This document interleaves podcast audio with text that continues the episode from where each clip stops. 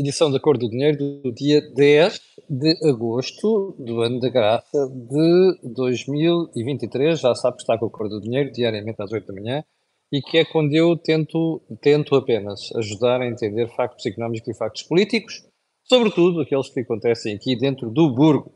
Mas hoje, como vai perceber, não vamos ficar pelo burgo porque os ventos estão a soprar na economia e que não estão a correr bem, não nos dizem apenas respeito a nós, ok? Antes de irmos ao programa, vamos só lembrar que estamos quase sexta-feira, que é sempre um belíssimo dia, e depois da brincadeira, fazer o disclosure habitual. Este canal, A Cor do Dinheiro, tem uma parceria com a Prozis. Ora, isto permite-lhe comprar coisas no site e sair de lá com desconto de dez por cento.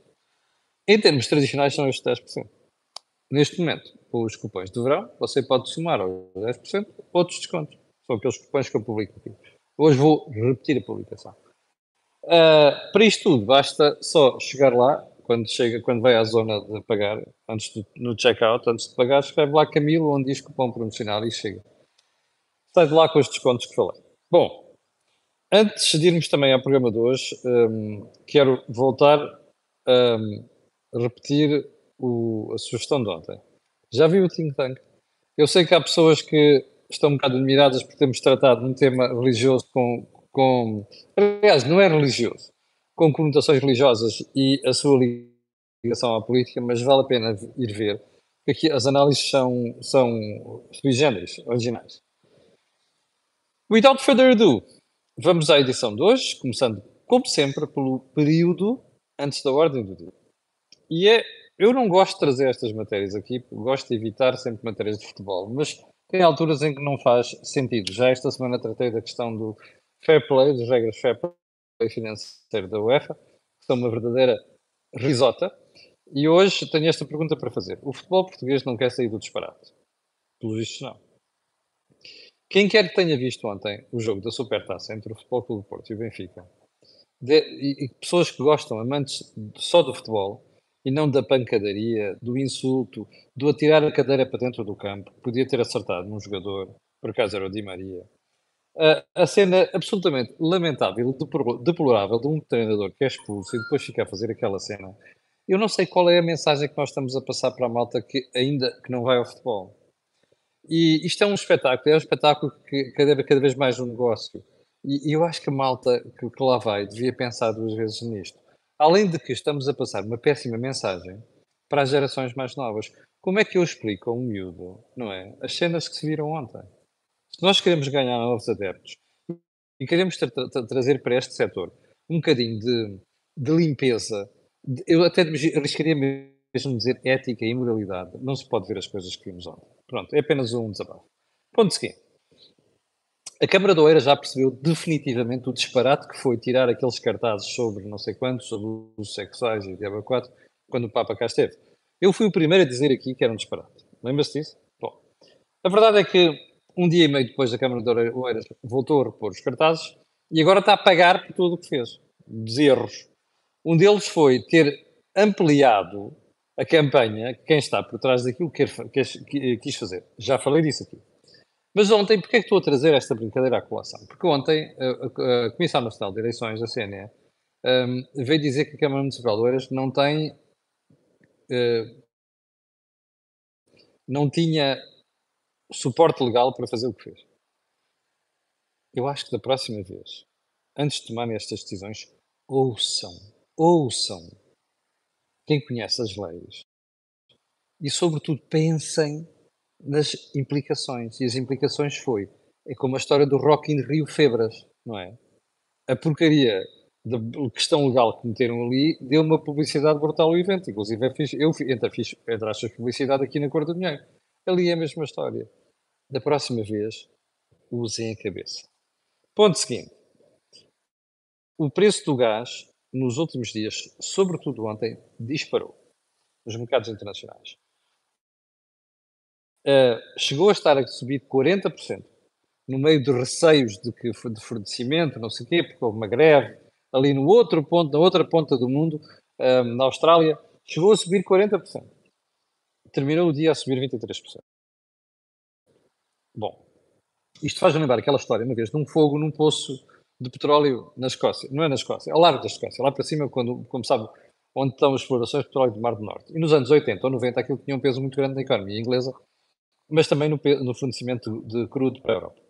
E então houve um incêndio num poço, e os preços subiram por ali acima, e depois houve um analista muito sensato, que, convidado por um programa de televisão, dizia assim, mas espera, aquilo representa zero vírgula zero zero zero um por cento do fornecimento. Mas os preços subiram.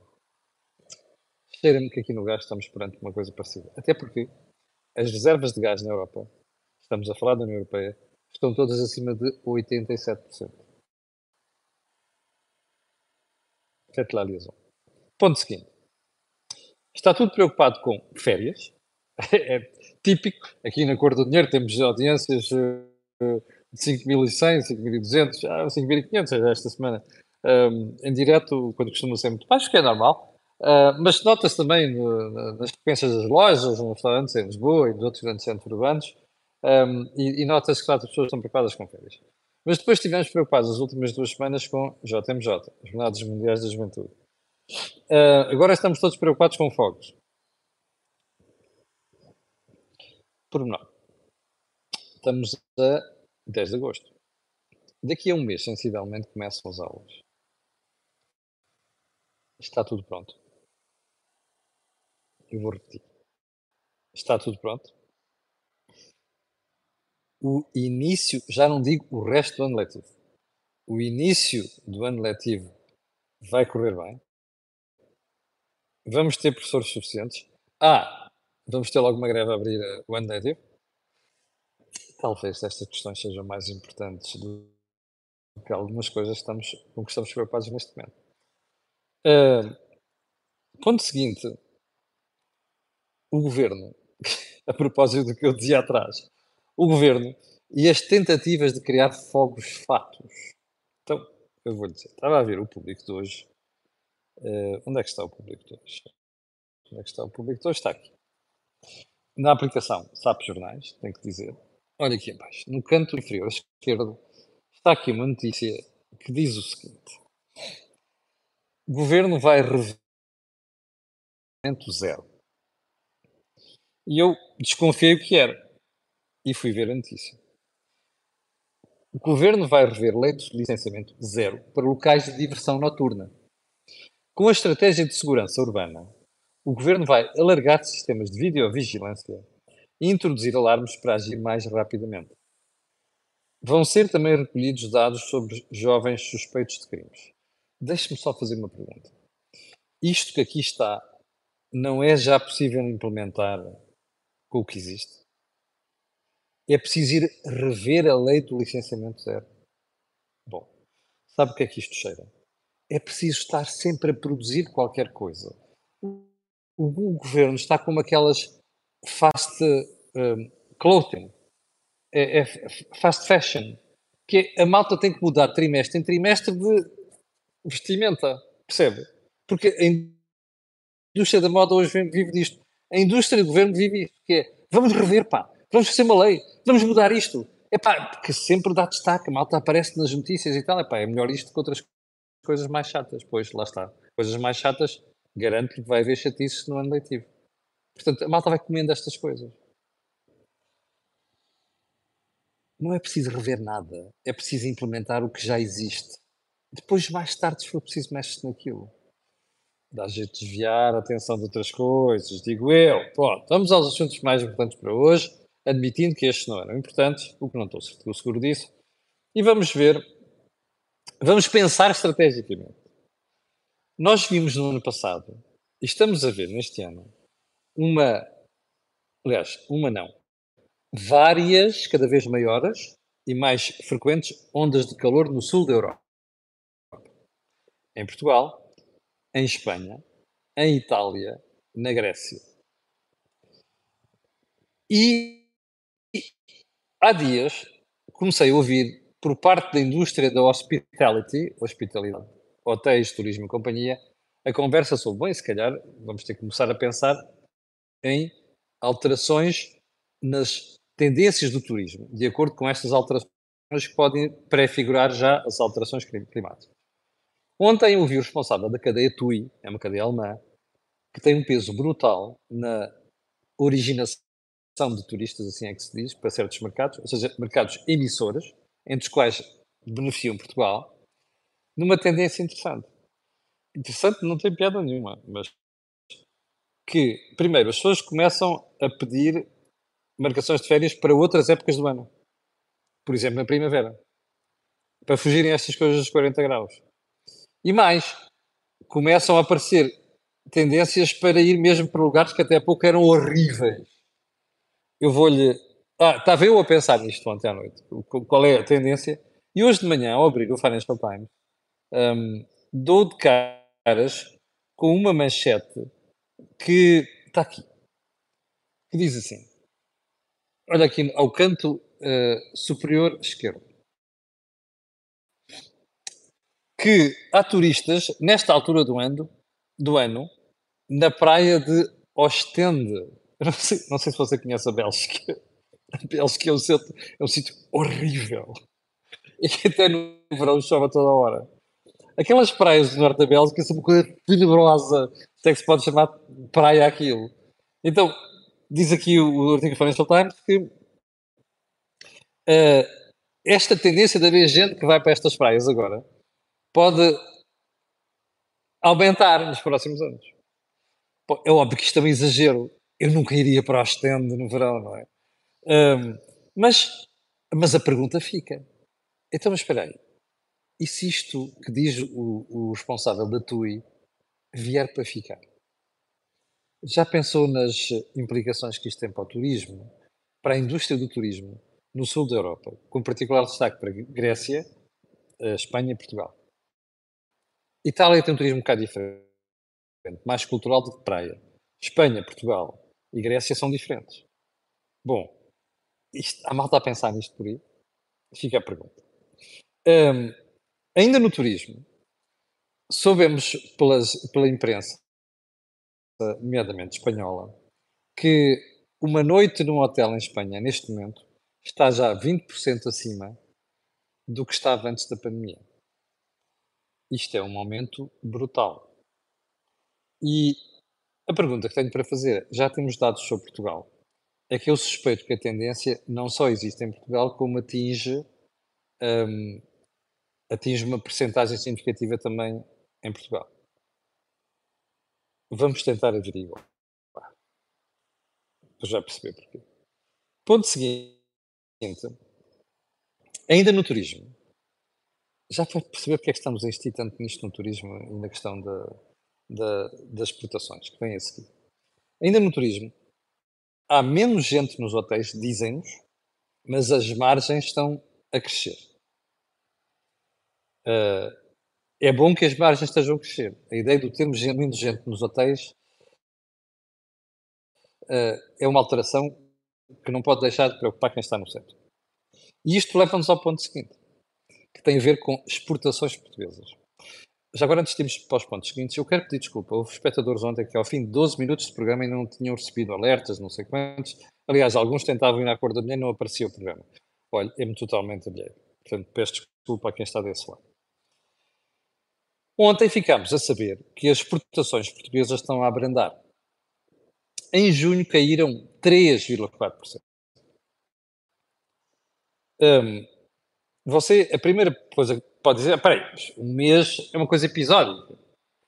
O problema é quando você começa a dizer assim, bom, isto é um mês, vamos para trás, dois meses, vamos para trás, três meses, e depois começa a constatar que é o terceiro mês consecutivo onde as As exportações evidenciam o ritmo de abrandamento.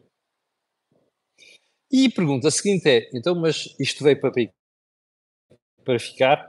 Não sabemos. Mas podemos ir buscar elementos que nos permitem inferir o que pode suceder.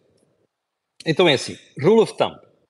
Numa economia pequena, muito aberta ao exterior, como é a portuguesa, nós nunca, não, nós não somos trendsetters, ou seja, não fazemos tendência aqui. Importamos, sujeitamos e deixamos de influenciar por aquilo que acontece de fora. E é o que está a acontecer. O que é que está a acontecer? Toda a malta à nossa volta, para que nos compra, mercadorias e serviços está num abrandamento significativo. E eu vou-lhe dar dois exemplos de dois mercados. Um, a Alemanha, onde o P I B, e, aliás, o P I B e outros indicadores evidenciam uma desaceleração importante. Aliás, crescimentos muito próximos de zero. Já foi zero no trimestre anterior. O segundo mercado é a Espanha. Para você ter uma ideia, vou-lhe mostrar aqui mais uma manchete que suporta este tipo de análise. Olha aqui o El Economista, que é um jornal espanhol de economia que eu gosto bastante, aqui em baixo, que diz assim: as vendas das empresas espanholas travaram e travaram também a criação de emprego. Um, mas, quando se olha para o artigo com algum detalhe e análise, percebemos que as vendas caíram zero vírgula sete por cento e é a maior queda trimestral desde dois mil e doze. Bem, agora vamos voltar à análise para Portugal. Então, o que é que representam Portugal e Espanha no comércio externo português? São só os dois maiores clientes. Aliás, há números que sugerem, eu não tenho a certeza ainda disto, que a própria Espanha passou a ser o destino maior das exportações portuguesas, ao contrário do que acontecia com a Alemanha. Bem, como você pode ver, dois dos principais mercados, bom, fora o Reino Unido, como já percebeu, então esse está mesmo à rasca. Até por causa de que a inflação continua a subir. E, portanto, nós estamos perante uma situação em que um abrandamento lá fora está a levar a menor venda, portanto, menos exportações. Ora, isto está a ter consequências, porque um dos setores que está a sofrer o impacto é precisamente o turismo. Daí esta, esta desaceleraçãozinha que nós estamos a ver. Mas há mais. É que tudo isto vai acabar por ter um impacto, e um impacto importante, no P I B. Nós ainda não vimos esse número, mas já percebemos que no terceiro trimestre as coisas não estão a correr bem. O que é preocupante aqui é que o terceiro trimestre costuma ser um bom trimestre, precisamente pela ajuda do verão. Costuma ser um emprego uh, e costuma ser no comportamento da economia, do P I B. Onde é que isto nos deixa? Se, conseguir, se olharmos um bocado para a frente, o que podemos perceber aqui é que, com muita probabilidade, esta situação vai impactar o crescimento económico em Portugal, ou seja, o P I B. O mesmo é dizer que, provavelmente, aquela euforia toda do primeiro trimestre, nomeadamente a malta aí do P S e do Governo e não sei quantos, e até alguns analistas, tudo em madeira a ar, vão arrefecer um bocado as suas expectativas. É seguro que é inevitável que isto venha a acontecer? Não, mas é provável, é altamente provável que isto tenha um impacto significativo. Mas, pá, eu já sei que há um largo cor-de-rosa nisto, aliás, já não me lembro qual jornal hoje traz isto, que as exportações de mais elevado valor acrescentado e tecnologia estão a aumentar, é verdade. Ainda bem que é assim, o problema é que não chega. E não chega porquê? Porque nós temos ainda demasiadas fichas no turismo e, pelos vistos, o governo continua com esta pancada do turismo. Agora, veja só. O desemprego, agora, o último número de desemprego dá uma queda para seis vírgula um por cento. Mas quando você olha para o conjunto do ano, percebe que o desemprego aumentou nove por cento. Bom, isto é motivo de preocupação? Não, mas é motivo de alerta. E é para aquilo que nós temos de estar preparados para olhar para os, para os próximos tempos. Bem, até porque, agora vamos ver, mais um, mais uma manchete de jornal. Aliás, duas manchetes de jornais. A primeira está aqui, no meu jornal, no Jornal de Negócios, que fala precisamente sobre o emprego. E diz assim: contratos precários com subida recorde. É verdade. É matéria que tratamos aqui com muita frequência. Criação de postos de trabalho é máximo, mas apoiados no alojamento e restauração. Há ainda mais emprego parcial e duplo emprego. Duplo emprego já tínhamos falado também. Emprego parcial está associado a duplo emprego, mas há aqui uma, um problema fundamental nisto tudo. Aliás, que é suportado também por outra manchete de hoje. Aliás, os jornais estão muito atentos a isto e ainda bem. Aqui está. É a manchete do Diário de Notícias, bela manchete, aliás, parabéns ao jornal, que foi analisar isto e diz assim: bom, emprego sobe à custa de precários e compensa razia nos licenciados. Ou seja, o desemprego baixou para seis vírgula um por cento com a aproximação do verão. É sempre, acontece sempre, por causa do turismo. Mas o número de desempregados subiu quase nove por cento no ano. Pouco qualificados lideram a criação de postos de trabalho em Portugal. Este é que é o ponto fundamental. Ou seja, o que nós estamos a assistir é à perpetuação, de, mas é mesmo a perpetuação da tendência de nós termos mais precários em Portugal com salários baixos. Porque, sejamos honestos, o turismo tem uma importância muito grande, mas a subida dos salários aqui ainda não, não é geral. Na hotelaria, certos cargos por, cargos, por exemplo, é, mas na restauração não é. E mesmo na hotelaria tem outras áreas onde os salários não são elevados. Portanto, o que nós estamos aqui a fazer é uma aposta séria, continuada, consistente, no turismo, como se fosse a única salvação do país. Isto é que está errado. E agora o que é espantoso nisto é ver aquelas carpideiras que aqui há uns anos choravam baba e rei, rasgavam as vestes e vinham para as televisões fazer discursos fantásticos sobre precários e gente mal paga. Agora tem um governo que não faz nada para mudar isto. Literalmente não faz nada. A economia portuguesa está-se a aguentar no emprego e está-se a aguentar no crescimento económico, não é quase exclusivamente, mas é sobretudo com base no crescimento do turismo. Ora, o turismo é isto que nós estamos a ver aqui. E mais, como se vê, os empregados são, ou melhor, os empregos são cada vez mais precários. Eu só tenho uma pergunta para fazer. Então esta maltinha, de repente, esqueceu os seus princípios, esqueceu a vozearia, esqueceu os megafones. Agora já não faz diferença nenhuma que a malta seja mal paga e que os empregos sejam precários. Já não faz diferença. Só fazia diferença quando estava aqui a Troika. Bom, isto não é sério. Bom, não queria terminar o programa de hoje sem voltar uma história de que falei ontem. E que é para você perceber muitas vezes como a impreparação desta gentinha, infelizmente, não é só a esquerda, é a direita também. Aquele, o, o senhor Matteo Salvini, que é um palhaço autêntico, percebe? Em termos de populismo, em Itália, que é ministro da Economia, ontem saiu-se como inacreditável. Que era vergonhoso, que os bancos não faziam nada para ganhar dinheiro por causa da questão das taxas de juros. Isto é do mais rasca que eu já vi, do ponto de vista de populismo. O que, o que mostra que não é só a esquerda a fazer disparates aqui, é a direita. Bem, só que mais perto do que ele, e mais inteligente do que ele, é a senhora Meloni. Porque percebeu, imediato, ela deve ter caído numa esparrela monumental, não é? Alguém lhe foi vender a ideia, epá, ó Geórgia, olha que agora os bancos já não ganham uma pipa de massa, só a subida do conta de subida dos juros, pá. Epá, tu podias fazer um brilharete, que é, punha-se aqui uma taxazinha para lixar os gajos dos bancos e fazemos um brilharete, pá. Correu mal, como se viu. A banca caiu por ali abaixo na Bolsa, não foi só a italiana, foi a espanhola e mais outros países europeus. Ontem, o governo italiano voltou atrás. Ah, curioso, que eu não contei aqui ontem. Foi o pormenor que eu vi no Jornal de Negócios, não lembro qual é que é. Aquela taxa, aquele imposto foi anunciado sem a presença do senhor Ministro das Finanças. Bom, o que de si já é significativo. Bem, a senhora Meloni percebeu o susto. Mandou o Ministro das Finanças rever tudo aquilo e dizer que afinal já não se aplicava sobre uma determinada porcentagem, muito menos. Ou seja, o impacto no balanço dos bancos vai ser muito mais pequeno. E agora, aqui a pergunta é esta. Porquê é que isto sucede? É muito simples.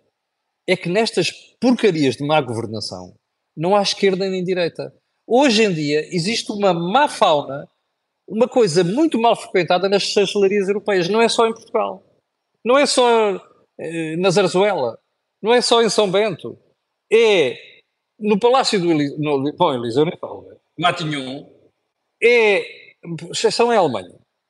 E como se vê, até no Palácio do Quirinale, aliás, não, Quirinale é do Presidente da República também, não sei qual é que é o sede do governo italiano, Isto, isto graça que é, esta gente não está preparada para governar. Esta gente cede ao populismo depois de dar nesta brincadeira. Pergunta, porquê é que fazem tudo isto? É muito simples.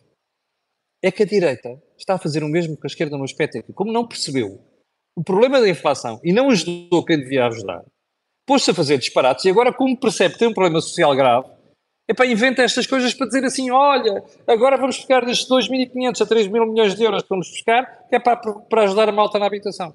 Desculpe, isto não é política. Isto é do mais rasca que há. A senhora Meloni conseguiu cometer o mesmo erro que o Costa em matéria de populismo. E olha, veja só quem estamos entregues. Chegámos ao final do programa de hoje, cinco minutos antes das pessoas no direto, quero agradecer. Quero agradecer a estas e outras pessoas que vão ver e pedir botão gosto, botão partilha nas redes sociais, e botão subscrever o canal. Já sabe porquê, não sabe? Aquilo que houve aqui, não houve mais sítio nenhum. Obrigado, tenham um grande dia e voltaremos a ver-nos amanhã para a sexta-feira. Muito obrigado.